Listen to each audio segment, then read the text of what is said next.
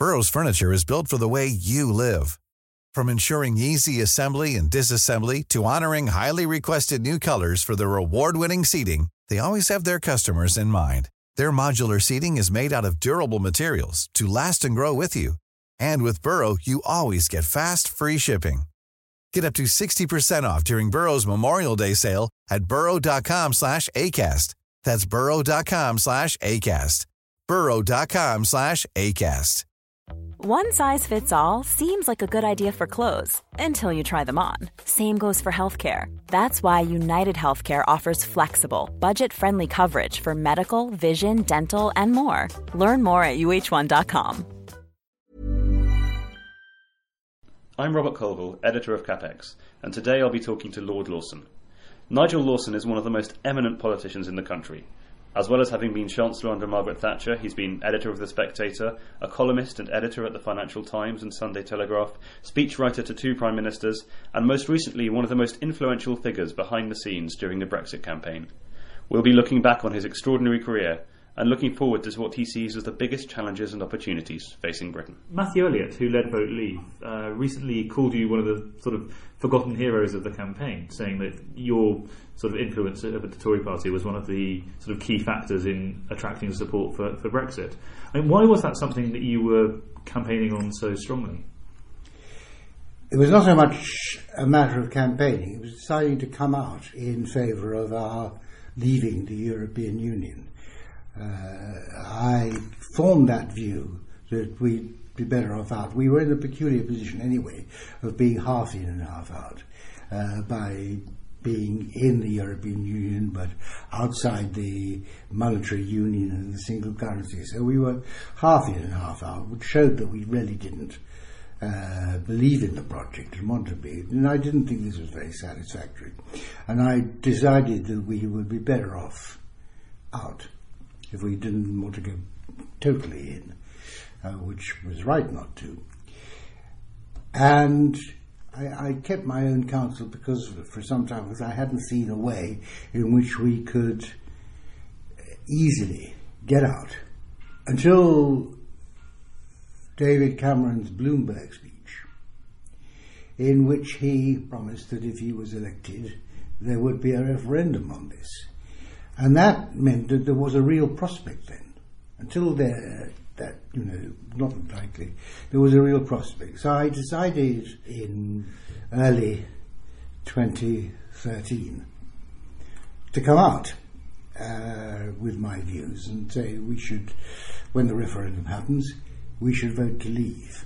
Uh, I had expressed this view uh, privately and it got to the ears of the editor of the Times who asked me if I would write a piece, and I said, well, I will uh, on two conditions. I'd like to choose when I think the time is right, and also I want a longer space to, to develop the argument than you customarily give. And he said, what did I said, I want 2,000 words. I can't do it in fewer than 2,000 words, can't do justice to it. So he said, okay. I chose the time when to do it, and did it. I was very lucky in the sense that it happened to be a very thin news day. So, in addition to the think piece inside the paper, they splashed it on the front page, which uh, fortunately gave it much more impact than it would otherwise have had. But I mean, as Matthew says, that was kind of the, the, the dam bursting. So, um, yes. I mean, Charles Moore says that Lady Thatcher came to the same conclusions uh, at, at, pretty much the same time, uh, but never, but was told if I. If you come out and say this, you will be banished from polite society. No one will That's take right. you seriously. That's right. I mean, were you conscious that you were kind of breaking a taboo? Absolutely, absolutely. Yes, we live in an age where the blight of political correctness on a whole range of issues is one of the worst things about the present time. And this was certainly one of them. But I, uh, you know, I, it was perhaps easier for me than it was easier for these many people. I mean, I didn't mind being banished from polite society. I couldn't damage my political career because my political career had already happened. So, uh, but it was. I was very conscious, to use your phrase, that I was breaching a taboo. Mm. And then during the campaign, or sort of in the run up to the campaign, you lobbied former ministers. You became chairman briefly of, of Vote Leave. Yes, I, I didn't actually lobby ministers. I my views had been set out in the article in the Times, and when I was talking to my friends, uh, uh, we would sometimes discuss the issue, and and I would uh, explain more fully my position and why I thought it was the right thing for this country. Taking over the uh, as an interim chairman of uh, Vote Leave happened because I was very concerned uh, the way things were happening in Vote Leave. And I, uh, there were a whole lot of problems which I won't go into. And I was worried about it. And I asked Matthew to come and see me here in the House of Lords, not in this room. And he shared my concern. And he said, well, would you be prepared to come in as, uh, as chairman and sort it out? And I said, well, I, am prepared to come in with two conditions. First of all, I wanted to bring somebody else in as well onto the board, Michael Forsyth, Lord Forsyth, who's an excellent man. Uh, I needed to have a close ally on the board with me if I was going to be chairman. Uh, the other thing, I said, I will only do it as an interim thing uh, because I'm too old. I mean, I'm very old. In three weeks' time, I shall be nearer 90 than 80, and that's old by any standards. And uh, I said that when cabinet ministers are allowed to come out, but you remember what happened, mm. then uh, they should take up the running. Uh, they're the right generation. But I will be prepared to step in uh, on an interim basis until then. There had been an attempted rebellion, as you know. It was an unhappy ship at the time. So the, the, the order was needed and sanity. And there was another thing too, which was very much uh, being talked about, where the media uh, had uh, got it particularly wrong uh, which the media frequently do. Uh, and that was the, we were being mocked, uh, we on the Leave side, by virtue there were two different Leave organisations. The media said this is ridiculous, two different organisations. Uh, it's like the Monty Python thing about the Judean People's Front and the People's Front of Judea. Uh, and uh, that was completely mistaken. There had to be two different organisations because there were two different natures uh, on two different um, sorts of people who were appealing to. And I had to knock the idea of a, a merger on the head. But of course, that had consequences because our Labour Party friends uh, were very unhappy about these two different groups, and we. It was very important that we didn't seem to be just a, a Tory group. And so one of the things I felt the most important thing that I could do, in addition to knocking on the head the idea of a merger, I mean, I spoke to the other side and said, look, uh, we shouldn't be firing at each other, but we keep our own separate identities. But I also felt that we had to strengthen the non-Tory representation and I was able to persuade, and he wouldn't have come on board otherwise, I was able to persuade David Owen, who's an old friend of mine, to come onto the, to join Vote Leave. Uh, and because he was thinking of setting up his own sort of parallel organisation. Yeah, he had said I'd had, I had, he's an old friend of mine. Discussions, and he had said that he was going to do his own thing. And I persuaded him when I uh, to, to join Vote Leave. And he said, well, Nigel, if you're going to be chairman, then I will join Vote Leave. And that was important. And it was important for another reason. Uh, because Gisela Stuart, I mean, David is ex-Labour. He's, calls himself, I think, an independent social democrat now. Uh, but uh, uh, Gisela, who remains a Labour member of Parliament, Giza had also said she would do her own thing in concert with David. And so when David said he would come on board, vote leave, he brought Gisela with him in effect. And that was, I think, useful, and that made it no longer look like just a Tory outfit. Yes, and she ends up being one of the, the key. That's right. The key That's right. figures in That's the, right. in the team. Mm. So, so moving so moving on to the, the sort of aftermath of the referendum. I mean, are you sort of happy with how things have gone since? I mean, Yeah, I obviously, think- obviously, Leave itself has kind of dwindled away, but Oh the, yes, the it baton has doesn't been exist taken anymore. up. By, Yes, no, no. The the uh, the the ball has been passed to the government, and I think Theresa May is doing a very good job at the moment. Um, Excellent. And I mean, you, so you said um, that you think sort of no deal would be better than a bad deal. Well, I didn't say that. I mean, I, I, I was quoting. I mean, that is first of all what Theresa May said, and this was uh, uh, then repeated in the white paper, You know, and uh, that's right, absolutely. So, so We're talking about trade deals. Yeah. I mean, there are other things that have to be discussed, but this is on the key issues of a trade deal, and I don't think uh, uh, a trade deal is possible. Certainly not a good one, and no de- trade deal is better than a bad trade deal. So you'd argue that for WTO terms or um, Yeah, I think that's right. I mean, WTO terms. Plus, there are no, the, the, one of the most important things we have to decide is how we are going to conduct ourselves once we are outside the European Union, when we're free to take our own decisions. And on the trade front, uh, there may well be uh, various tariffs which we will want to decide unilaterally to eliminate. Uh, uh, the foodstuffs which we don't really produce much in this country, for example. coffee, oranges. Yeah, that's right. I mean, the, the Common Agricultural Policy has hugely high tariffs. The tariff, the average tariff on agricultural products is higher than the average tariff on industrial products under the Common External Tariff of the European Union.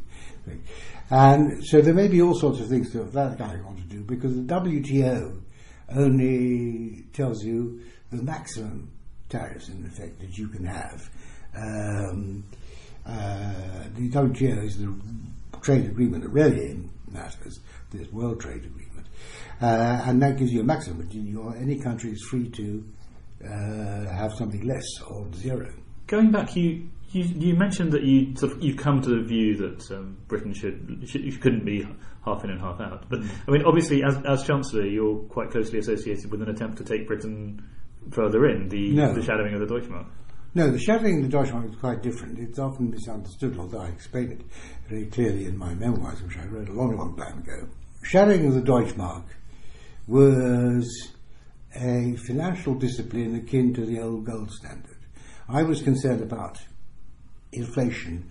Inflation is influenced, although it is monetary policy which, which is the policy for getting inflation down uh, it is made much harder if inflationary expectations remain high.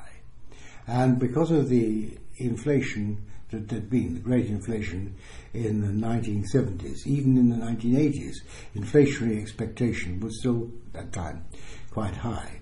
And uh, I, I wanted a discipline which would uh, help to, to bring inflationary expectations down. Uh, the gold standard, which had done a very good job in the days of the gold standard, in that was no longer, you know, had no longer any credibility. Having a kind of link with the Deutschmark uh, would have vital credibility, but it didn't happen. I mean, because uh, Margaret Thatcher vetoed it, so it never actually happened. But that's what I think. But it, there was nothing political about it, nothing about the European Union, and nothing to do with it. I think people are often confused between that and the common currency. Of course, the common currency, the single currency, the European currency, which was entirely political, but that didn't happen until after I'd ceased being Chancellor. And so, and so, your argument on the ERM would be that we joined, not that we it was a mistake to join, but but we joined too too late at the wrong and at the wrong level. I think that uh, uh, if we had joined at an earlier stage and at the right level, it might have helped in the struggle against inflation, but we didn't, and that's that.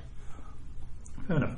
So going right back to the beginning, one thing I didn't realise until I began researching this was that your family name, well, originally your uh, family name was was was Leibson. That your Leibson. Leibson, sorry. that- That was my paternal grandfather, but that was a long, long time ago. I mean, he came here as a 16 year old in the 19th century, Queen Victoria on the throne and all that. It was a different age, quite different.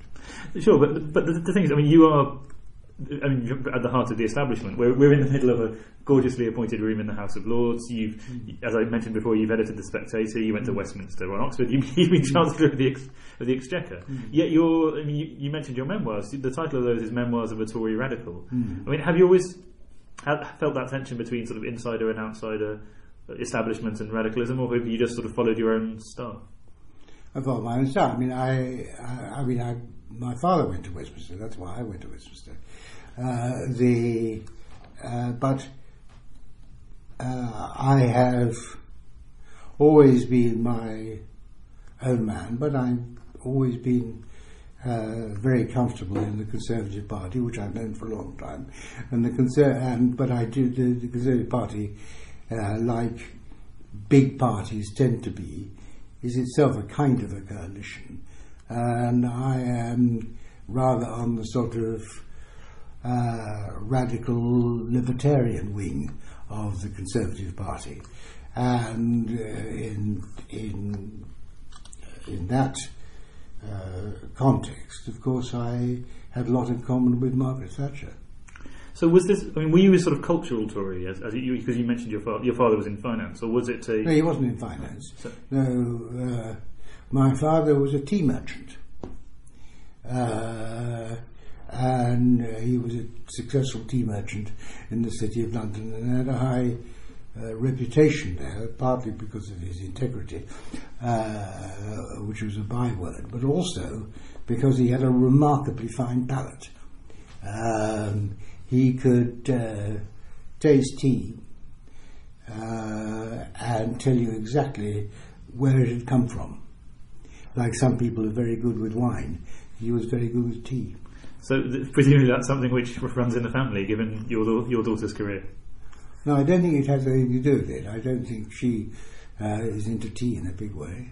But, but presumably she's got quite a refined palate as a. Oh yes, no, she uh, she uh, she has her own great strengths, but I don't think there's much in common. I know you like things linked, but I don't think there's much in common about being being a tea merchant. I prefer wine, I have to say.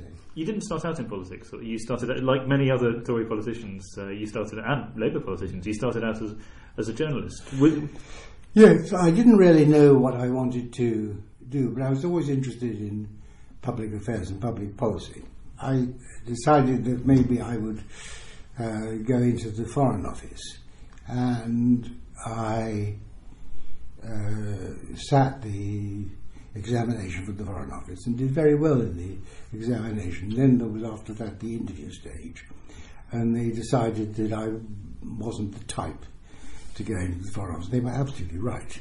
And thank God I didn't, because I had a much more interesting career than if I had gone into the Foreign Office. did they say why they why you weren't the type? No, no, they just gave me a mark, which meant that I nearly got in, but not quite. And it meant that I was then subsequently uh, interviewed, which they did at those days for the Secret Service. Uh, because if you you would then be in the Foreign Office, you see, but nobody would know that you were uh, funny. Uh, but I didn't want that. So there's an entire parallel history where you were, you were ambassador to Washington as opposed to.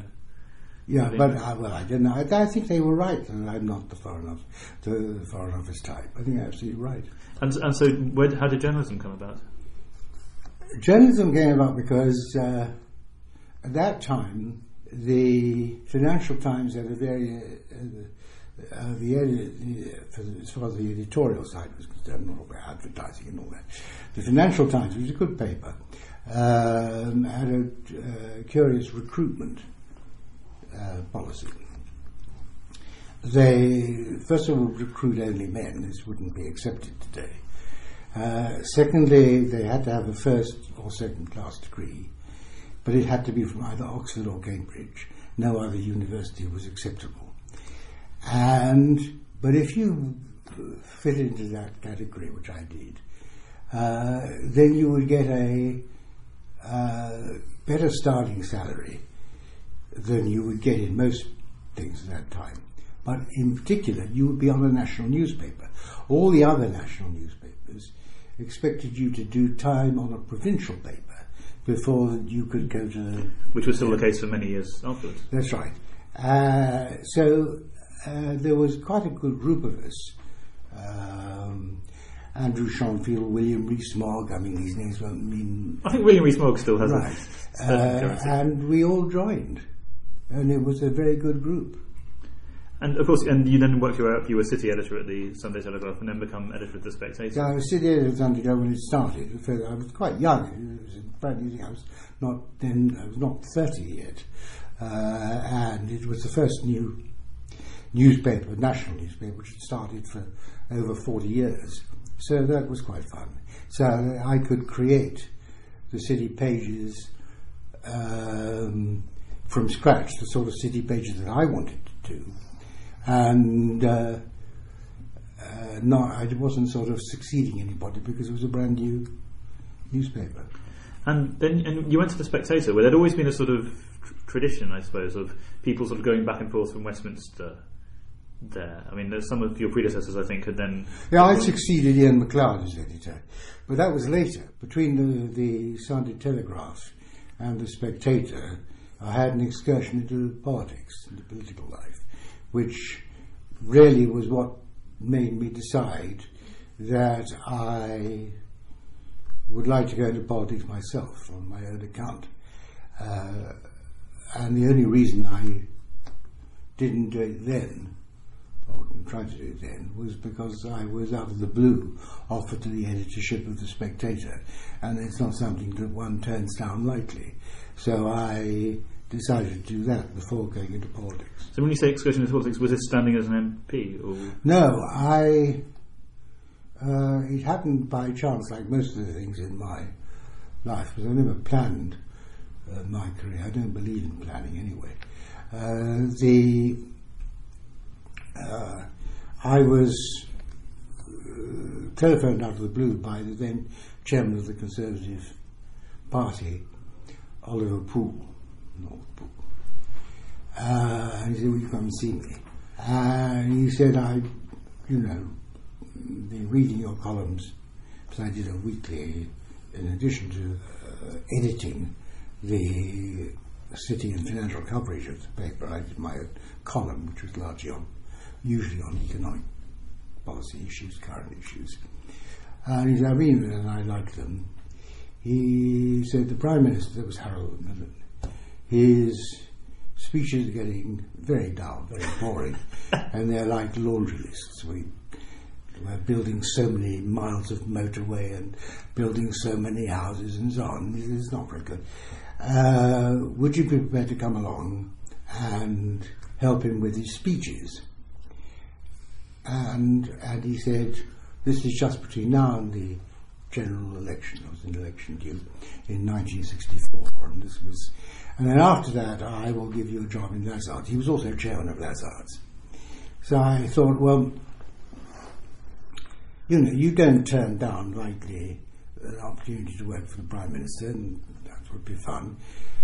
Uh, so I said, yeah, I'll do that, but I must first of all, I owe it to the paper to find a successor. So I can't do it straight away, but as soon as I find a successor, I'll do it. Uh, and that took a little time, and I did find a successor, a good successor.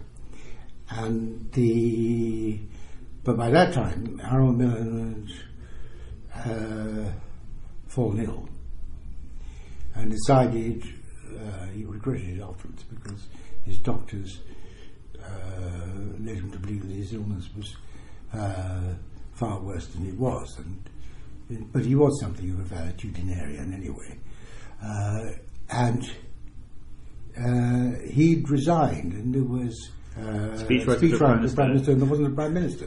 Uh, anyhow, uh, Alec Home uh, became was chosen to succeed, and he came in, and he was such a fine gentleman that although he'd inherited me, and we'd only, I think, met once or twice before, he didn't know me at all, whereas I knew Harold a little bit better. Um, uh, he accepted me, and I worked for Alex throughout his time as Prime Minister and had a very high regard for him. And then as so I decided that well, maybe politics is what I would want like to do.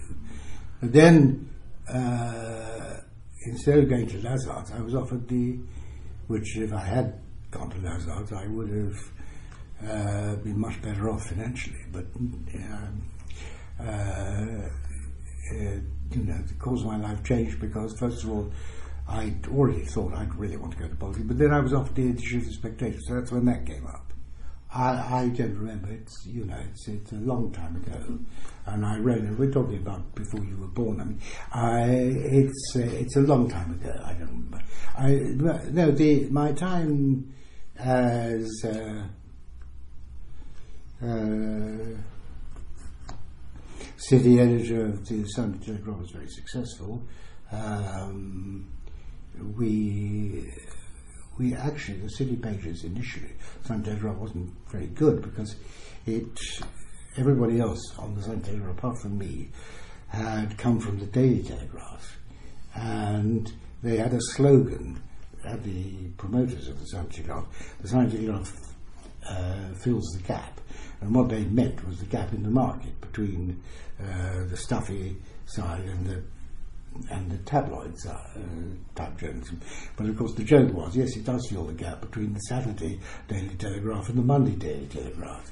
Uh, the uh, but the and I did something completely different, and uh, it became very successful, and, and, it kept the paper afloat in the early, days. almost if you look in the early day, years of the Sunday Telegraph, almost the only advertising they got was financial advertising because the city column, city pages were very successful. Uh, as editor of the Spectator, I think probably uh, the most successful thing I did, uh, but I think it was a good paper uh, then, as it is a good paper now, uh, the was to get this. Uh, this is a rather minority appeal, but nevertheless it appealed to me and it appealed to a number of readers get this uh, new columnist, Mercurius Oxoniensis, which was the pen name of Hugh Trevor Roper. That was kept great secret at the time. And he wrote in a sort of mock uh, uh, 17th century English in the style of John Aubrey. And he, it was a pastiche, which he did absolutely brilliantly. And it's, it's uh, they're, they're, these articles have been published in book form. I mean, they're really very great. So, as uh, as editor, I think that was the uh, thing that uh, made me happiest. And what sort of qualities do you think being a journalist gave you as as a politician? Um, I mean, both you and and others who've made, including a, another former editor of the Spectator, who made the same. You know, Michael, well, there's Boris Johnson, Michael Gove. Well, there are similarities, aren't there? Because you're uh, uh, involved with the same issues, and you are also uh, uh have to work to deadlines. I mean, when you have to make a speech in the House of Commons, uh, you have to get the get your speech right, and right on the night or on the day or whatever it is. Uh, that is not all that different from having to write a uh, column. And, and, once you got into Parliament, did it take you a while to sort of find? And I also knew, of course, uh, there's another uh, read across. If you are a, an editor of the Spectator, for example, uh, you get to know a large number of politicians and they, therefore you are already, before you go into the House of Commons, au fait with the political world. So you weren't. So when you get into the Parliament, you're not starting from from scratch. You already have a base of acquaintances. Absolutely, and of course you are a target because you're known. I mean, most people when they go into the House of Commons are not widely known. If you've been editor of the Spectator then you are quite well known. So you become a target. People want to take you down a peg or two. uh, in a way that the ordinary new member doesn't experience. The House of Commons can be quite a rough place. And as I said, there is normally a, a, an indulgence shown to new members, but it's not the case if you're uh, already a minor public figure. So things like speaking time or uh, committee appointments and no, not that. No, no, it's uh, it's uh, no. I think it's not that so much. It is uh, the uh, attempt to ridicule you, your opponents attempt to ridicule you in your debate and so on. Uh, but that's all right, and, and I decided that I would make a new name for myself by concentrating on Prime Minister's questions. Harold Wilson was Prime Minister at the time, and he uh, fancied himself, Prime Minister's questions, as being very smart and having all the answers. And so I enjoyed getting under his skin. And so that was a new thing. And he actually, I think, at one point said that I was his toughest questioner or whatever. But you weren't doing the whole Ed Balls thing of um, hand gestures and uh, and jeering from the opposition benches. It was no. The, in my day, the House of Commons was a thoroughly polite and well-mannered place.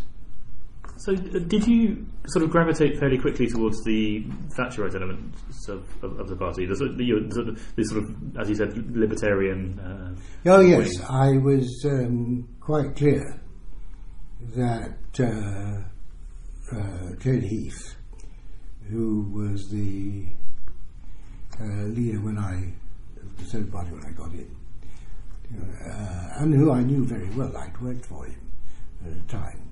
I'd taken another uh, time outside journalism when I was asked by Douglas Hurd, who was at that time his political secretary, uh, if I would come and help Ted when he was Prime Minister. So I did that, but it was quite clear to me that for all his uh, qualities, he was a disastrous leader. We need a new leader, and that uh, Margaret Thatcher was the best choice. But did you have the sort of economic diagnosis at this point? I mean, were you mm-hmm. did you have the sort of economic diagnosis at this point? Did you sort of feel that Britain needed a, a rupture with the past? I did feel that we needed to go towards a market economy in the fullest sense and a financial discipline which would get on top of inflation, which was the main issue. And I was always, right the way uh, from my time writing these articles affiliated with the Sunday Telegraph, I was an opponent of incomes policies, which was at that time considered the way in which you dealt with inflation. But inflation was a problem throughout the 60s, a growing problem. Uh, that that uh, incomes policy was not the answer, pay policy was not the answer. Uh, it had huge adverse effects and didn't actually deal with the inflationary problem and that uh, financial discipline, uh, both monetary and fiscal. One size fits all seemed like a good idea for clothes. Nice dress. Uh, it's a it's a t-shirt. Until you tried it on. Same goes for your health care. That's why United Healthcare offers a variety of flexible, budget friendly coverage for medical, vision, dental, and more. So, whether you're between jobs, coming off a parent's plan, or even missed open enrollment, you can find the plan that fits you best. Find out more about United Healthcare coverage at uh1.com. That's uh1.com.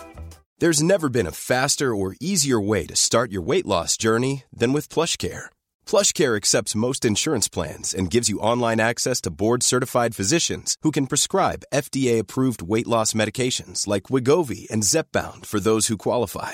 Take charge of your health and speak with a board-certified physician about a weight loss plan that's right for you. Get started today at plushcare.com slash weight loss. That's plushcare.com slash weight loss. plushcare.com slash weight loss. Hey, it's Ryan Reynolds, and I'm here with Keith, co-star of my upcoming film, If, only in theaters May 17th. Do you want to tell people the big news?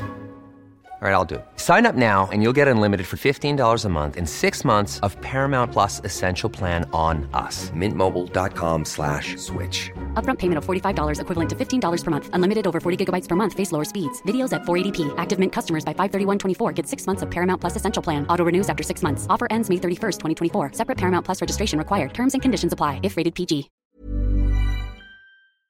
Uh, was the, the way ahead. And was this sort of the result of? I, I guess had you sort of read your, read into the subject? I mean, was this a sort of first principles thing from reading Friedman or Hayek or whoever, or was it just the result of practical experience? Well, I, look, I had some knowledge of economics because I'd read PPE uh, at Oxford. Uh, my my specialist subject was was philosophy. I specialised in philosophy. It was on the strength of my philosophy papers, not my economics papers, that I got my first. Uh, but nevertheless, uh, you had to do a certain amount of economics, so I was uh, aware of what uh, the economic arguments were and what economists were saying and the curious language they spoke. Uh, and uh, then I learned much more, I think. That gave me a grounding. And then going on to the Financial Times, which at that time had a really a monopoly of financial journalism. Uh, that has all changed, but at that time, uh, the city pages of the other newspapers were just stock market tip sheets. Uh, the there was no economic analysis. It was only, the financial, that was only Financial Times had a de facto monopoly there. And so I was invited everywhere, uh, particularly when I became Lex, um, uh, to all the city people, the banks, and so on, because they wanted to to influence the Financial Times, and and uh, so I learnt a lot uh, on the job on the FT in the fifties. Well, which leads us nicely to you becoming chancellor, where you actually have an opportunity to put this That's into right. practice. That's right. No, I I felt when I became chancellor, I was very lucky. Uh, I, I didn't expect Margaret to make me chancellor um, because I was a slightly unconventional uh, figure, but fortunately, she, she was an unconventional prime minister, and we got on. We, you know, our views were very, very similar. And but I did feel that all my career, so called, leading up to that, had in a sense been a preparation for being chancellor. And I mean, what would you say your biggest legacy is as as chancellor? Well, I suppose that the uh, I think the single biggest thing, but I, one doesn't just do one thing, was the uh, radical reform of the tax system. So yes, this is one of- something I wanted to ask because you make the you made these sweeping changes, Yes. and effectively the system we're now left with, where no one pays more than about forty percent tax, and the bands have been simplified, is is the one you left. I mean, uh, we, To a large extent, yes, and, and it, it's remained completely intact. I mean, it's been changed, remained completely intact for something like 20 years, which was quite surprising because at the time it was hugely controversial. Indeed, the, the, the 1988 budget was the only time in the whole history of this country when the Speaker had to suspend the sitting uh, because of uproar in the because you were lowering tra- lowering the higher rates. yes. But I mean, that's not the, the only dramatic budget moment you No. have. The, the the year before, you're standing there two weeks after the stock market has. That's has right. I mean, how do you cope with something like that? Well, you have to uh, you have to create confidence. The problem with the stock market uh, crash was there was a whole lot of people, including William Rees-Mogg, incidentally, who were talking about it. He was writing in the Sunday Times. I think it only had been the Times. I think it was the Sunday Times at that time. I can't remember which it was. Uh, saying that this is 1929 all over again. Uh, and uh, there was a, a lot of concern. Uh, and businesses were aborting all their investment plans. And of course, these things could, could snowball. And it was very necessary to create an atmosphere of calm confidence because it was quite clear to me that this was uh, a correction uh, market, and this was uh, caused uh, by a whole lot of uh, market problems, but there was nothing uh, fundamentally amiss with the world economy. The world economy is not in perfect nick, it never is. Uh, but uh, it was a stock market phenomenon rather than an economic phenomenon. And therefore, I, it was my job to create an atmosphere of confidence, which I think to a considerable extent I did. Uh, and it was. Uh, and I made uh, one or two speeches that time outside the House of Commons, which the opposition in the Commons resented because they think Parliament's where you make it. But I had to do a big thing at the at the stock exchange. Or, and um, and, uh, but, and in, in 88, similarly, was it just that the opposition benches were infuriated, or was there a sort of wider feeling in the country that this was the Tories favouring the rich? And the economy was doing well, and uh, the, that is really what determines public opinion most. If, if, if, if the economy is doing well, and if people's incomes are rising, and we've been through a terrible time in the uh, 1970s, which was uh, what caused uh, the Labour government to uh, be beaten and Margaret to come in in 1979. I became a minister straight away. She, she made me a financial secretary right from the word go in 1979. And people by that time had, had appreciated that things had got a lot better in the 1980s than they were in the 1970s. I mean, was there anything? So that there was a, you know, there was on the whole uh, goodwill, and we just won the 1987 election on with a. Uh, mean, it was quite remarkable, the third in a row.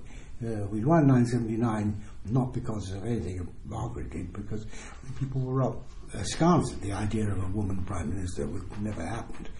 Uh, but uh, the people would people formed a clear opinion, uh, insofar as one can say this, that that Labour had had its day, and so she got in in a sense by default. But then the, the that first term, 1981, uh, 1979 uh, to 1983 was uh, a successful period. The economy began to turn around, and so re-elected then, and then things got even better between 83 and 87, and uh, uh, for the third election in a row, uh, she won. So we were in a strong position in 1988, and I decided to do the controversial thing in 1988 because it's common sense that if there's anything controversial you want to do, you do it in the beginning of a parliament, uh, when the next election is a long way off, uh, so that you will not be judged by the uh, measures, but you'll be judged by the outcome of those measures. And if the outcome of those measures is satisfactory, then that's fine. And in this case, that was in that case, higher rate tax. Yes. So and and there were other things too. Uh, I mean, but, but they're all set out in my memoirs. But I think that, uh, and I did a huge amount of tax simplification.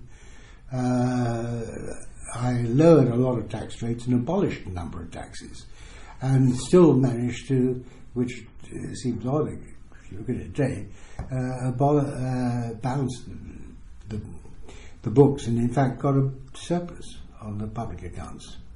So, is there anything you did as Chancellor that you now look back on and regret, or that you, you wish you'd done? I don't look back. Fair enough. Apart from in this this interview, mm-hmm. Um, so obviously you, you've touched on it before, but a, a, huge part of the job of a chancellor is dealing with the prime minister, and your own relationship with Margaret Thatcher mm. is extremely well uh, well chronicled. I mean, what do you think the sort of key a- attributes are for that relationship to work, and how how well do you think it's worked in the years since? Well, there are two. Uh, there are obviously two things which are desirable. One is a similarity of views. I mean, as I said, Margaret Thatcher and I both had a similar, you know, were a, a, in a similar part of the spectrum of views that is the Conservative Party. So there's a similarity of perspective and outlook and views. And the other thing is personal compatibility. And although I fell out with her uh, at the end, uh, that was after a long time of working very closely together, starting in opposition, in fact, um, and then throughout our time in government. Uh, and uh, there was a you know, although our personalities were quite different, we got on very well. And what have been the most successful partnerships since? Well, I think the uh, uh, have been a wide range. I mean, the closest one, I think possibly it uh, may have, with the wisdom of hindsight, been too close. Uh, the closest one was between David Cameron and George Osborne. And I've been told you're more of an admirer of the of the the, tra- the chancellor in that in that arrangement than the prime minister. Yeah, I think that David Cameron moulded himself on Tony Blair. Uh, it was all about image, whereas George does like to think things through. Uh, he has a much more uh, intellectual approach. He's polit- political to his fingertips, but he does have this. Uh, he is uh, seriously interested in analysing economic issues. At the end of the day, of course, he always deferred to David, but uh, he uh, he did a number of good things. George, in terms of shrinking the size of the public sector, sticking to deficit reduction. Yes, right you could you could have sort of gone into a gilded retirement in the, in the Lords um, after mm. you leave office. Um, instead, you set up the Global Warming Policy Foundation and make yourself a target for uh, all manner of criticism. I That's mean, right. you've been called a, a, a, climate change Britain's leading climate change skeptic, Britain's leading climate change denier.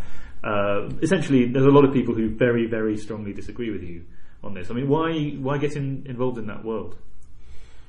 I've become interested in this new issue that had come up, uh, climate change, which hadn't happened didn't cross my desk, didn't cross our desk in government really at all when I was in government. I mean, Thatcher makes a famous speech about greenhouse gases and the need to conserve the planet as a conservative cause. Yeah, well, yes. Um, she, not quite in those terms, but she does make this uh, uh, speech uh, and we said we sh- which she was saying we want to know more about it. We must be careful about this. Uh, but there were no policy implications at all. She just said we need to know more. So we ha- we it wasn't an issue at that time at all. And I don't like. I'm not one to look back at all. I like to. I like to look forward and new things. So I thought I must find out about this climate change thing I must educate myself. Um, at that time, I was a member of the Economic Affairs Committee, Select Committee of this House, and we had to decide what our subject we would look at. And I suggested uh, to my colleagues that we should look into the economics of climate change. I knew nothing about the subject at the time. I, I was trying to learn about it. And uh, so we did an inquiry, a rather good inquiry, I think, into the economics of, of climate change. And it was clear to me, I, I, had initially taken the whole thing at its face value, uh, but I just didn't know about it. And I discovered that the whole thing was a great deal more complex uh, and that a lot of people have been talking a lot of nonsense. so I decided to write a book about it uh, because of this blight of political correctness. Because the, the, the problem with, with the whole climate change thing is that it is not only this stultifying political correctness, but it has become for many people a kind of uh, substitute religion. And, uh, you know, I believe in rational analysis. I don't like this quasi religious approach to these issues. Uh, so I, I, based on what I'd learned, and plus further research I'd done, learned uh, doing this House of Lords inquiry into the economics of climate change. I wrote this book, which uh, no, because of this political correctness, no British publisher would touch. Quite extraordinary. Uh, and despite the fact that I'd already had three books out and all and done well and never had any difficulty in finding a publisher, but on this, no British publisher would touch it. Eventually, my daughter Nigella, who was a successful author, uh, said, "Well, why don't you try my agent?" And uh, and I got in touch with him, and he didn't want to upset her by not finding a publisher. So he managed to find uh, a, a smallish independent American publisher who had an even smaller British subsidiary, and they published it. And it became a bestseller and was uh, rather comically, it became the, in the on Amazon's list of the 10 best selling environmental books, because that was the category of the decade. Uh, and it was on the back of the success of that book that I found a think tank. A number of people said, "Well, Nigel, you can't just leave it here. You must, you must carry on and write another book." And I thought, well, uh, you know, what would another book add to what I'd already written? Uh, it would not add a great deal, add something, but I had my say and done it uh, quite briefly, uh, and so that it could be easy to read. I decided I'd start a think tank, which is what I did. We have a first class full time director, Benny Peiser, and it has achieved, I think, a position which is well known throughout the English speaking world and indeed perhaps some still on the continent of Europe as well. there's no other think tank like us. We're the only think tank. There are other think tanks which are of a, of a wider compass of interests and do things on climate change from time to time. But we're the only one that does that exclusive. That's one subject. And I mean, what's your sort of your your objection on this? It's the is it the amounts of money that are going to be spent? No, uh, the title of my book was an appeal to reason, and that has always been what I'm about. And it's about looking at this thing rationally instead of in this emotional and quasi-religious way. Let us look at this thing rationally. Um, what is the evidence, and what are the policies, if any, one should implement? And the uh, what are the consequences of the policies that we are committed to and are trying to implement. And I think it is absolutely intolerable that we are uh, pursuing policies which are, have completely messed up uh, energy policy in this country which they are, which imposes a quite unnecessary burden on British business and industry and the economy, and in particular imposes a huge burden on the individual households, particularly poor households, who are having to pay far more for their energy uh, than they need pay, and to no good effect whatever. Just so that people can can prance around uh, saying what a wonderful example the United Kingdom is setting. So you'd have no objection to renewable energy if it was priced oh, cheaper you, than... No, I'm very happy. Uh, look, the reason we use fossil fuels is because they are the cheapest and most reliable form of energy that exists. If uh, one day there will be, I'm sure, uh, some great technological breakthrough, and I'm all for uh, research being done, a lot of research is being done, and you'll, you'll find uh, something else which is uh, equally uh, cheap and and reliable, or maybe even more so, fine. But but the object of energy policy, I think, ought to be to to um, uh, provide the cheapest and most reliable source of energy uh, available. Uh, that is both uh, there is both economic sense and it, and it is absolutely vital for the poor, including the poor in the developing world, incidentally, who are even poorer than the poor people in this country. And the the uh, and uh, the, this uh, uh great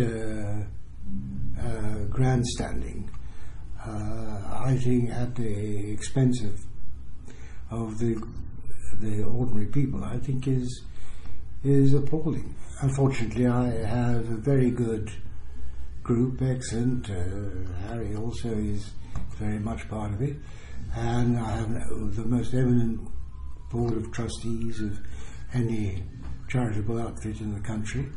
Uh, it, and it, it's, uh, you know, I think it is in a small way uh, making an impact. So I'm very glad that I that I did that. And you said repeatedly in this interview that you prefer to look forward. So Yeah. let's end with two questions that do that. Um, the first one is energy prices aside, what are the sort of big problems or challenges that you see in terms of the British economy? Um, as we, by the time this comes out, Philip Hammond will have delivered his spring budget. There's obviously inflation is rising, productivity, the deficits. I mean, what what do you see the sort of what's Well, aside from energy policy, which, as I say, is a mess, and that, i- that does have economic uh, consequences, I rather share the view. I don't know whether you've read Mervyn King's book, which he brought out, I think, last year, called The End of Alchemy. And uh, his position is that the flaws in the banking system, which led to the terrible meltdown in 2008, have not really been addressed properly. And I think he's right. I think that the uh, banking sector still needs uh, further policy changes. and what sort of changes would those be? Well, one change which I think is, I mean, in a sense, the uh, government, uh, sorry, this country, the government, last government, George Osborne, accepted the analysis, but he uh, didn't, uh, I think, reach the right conclusion. I understand why he didn't, because he set up a committee, and the committee uh, got the wrong answer, and he just followed what they did. That's the Vickers Committee. Uh, the, I think it is essential to separate out um, what used to be known as high street banking or ordinary banking with uh, what used to be called merchant banking, and it's nowadays called investment banking. I think they are quite different. Not only are they different activities, but the cultures of the two are different, very different. Uh, and the, the investment banking is a sort of go-go risk-taking culture. Nothing wrong with that. But the, high, the, the conventional banking, high street banking, commercial banking, needs to be very prudent and cautious and conservative uh, approach, quite the opposite. And I think you need a complete separation. Now, uh, the what the government has introduced is a so-called ring fence between the two, but they're not separate. They, you know, they they the, the organisations are still Yeah. a single organisation with a ring, and I don't think that's workable. Mean, the, the analogy I, I, I like best is the idea that you've um, a city has decided to hold a Grand Prix race on its streets, but it's still left one lane open to commuter traffic. Right. Well, maybe, but I'm not sure.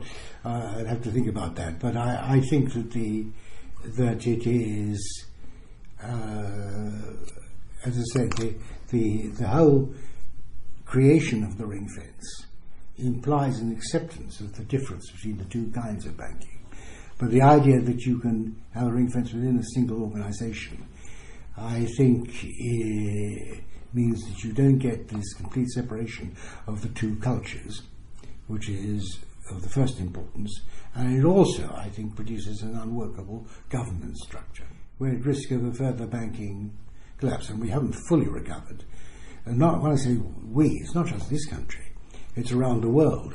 But of course, it's particularly important for this country because the banking sector, as a proportion of the economy, is particularly large in this country.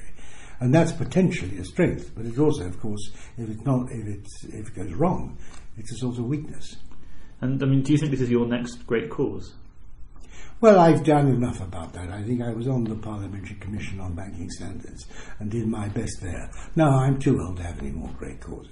And anyhow, the sanity on the global warming front is a battle where we're winning very slowly, but we haven't yet won. I mean, we're winning in the sense that uh, I think that the public are now uh, don't buy into this at all. It's it's the political class, the chattering class, um, who buy into it. The general public don't. All the opinion polls make the difference. Not surprising. I mean, if you look actually hard at the evidence, uh, which of course these people don't because it's a religion, and if, you, if it's a religion, uh, you know, you don't bother about evidence. What the records seem to suggest is that since records first began, uh, the uh, which is about 150 years ago. And the uh, that is actually quite a neat timing because the Industrial Revolution was about 150 years ago. So it's also it's not just the period since records began, but it's also the period since the Industrial Revolution. That uh, mean average global temperature has risen by one degree centigrade. And not an awful lot in 150 years. And in the past 20 years, it has uh, slowed down. Even that very slow rate of increase has slowed down further. So uh, the idea that you can't cope with this by adapting to whatever is happening, particularly when modern technology gives you the capacity to adapt, uh, far greater than we've ever had before. And that instead, you have to persuade people to use expensive and unreliable energy instead of cheap and reliable energy. I mean, it's lunatic.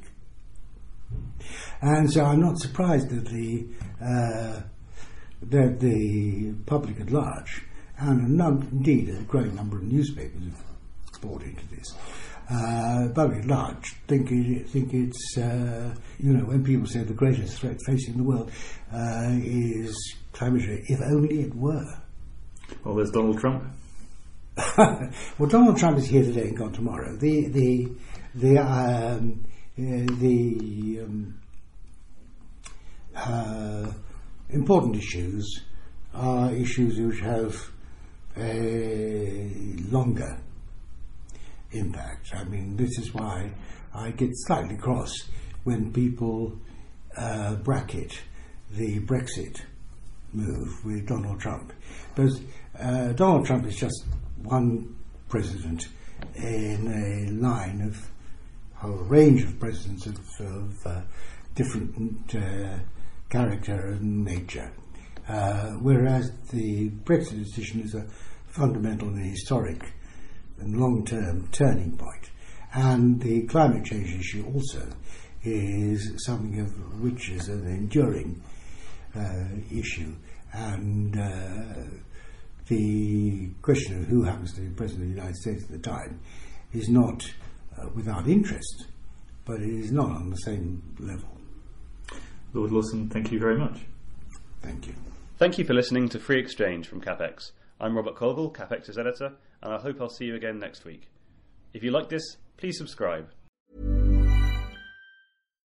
When you make decisions for your company, you look for the no brainers. And if you have a lot of mailing to do, stamps.com is the ultimate no brainer. It streamlines your processes to make your business more efficient, which makes you less busy. Mail checks, invoices, legal documents, and everything you need to keep your business running with stamps.com. Seamlessly connect with every major marketplace and shopping cart. Schedule package pickups and see your cheapest and fastest shipping options from different carriers with rates up to 89% off USPS and UPS rates. And with the stamps.com mobile app, you can take care of mailing and shipping wherever you are. Make the same no-brainer decision as over 1 million other businesses with stamps.com. Sign up with code program for a 4-week trial plus free postage and a free digital scale. No long-term commitments or contracts.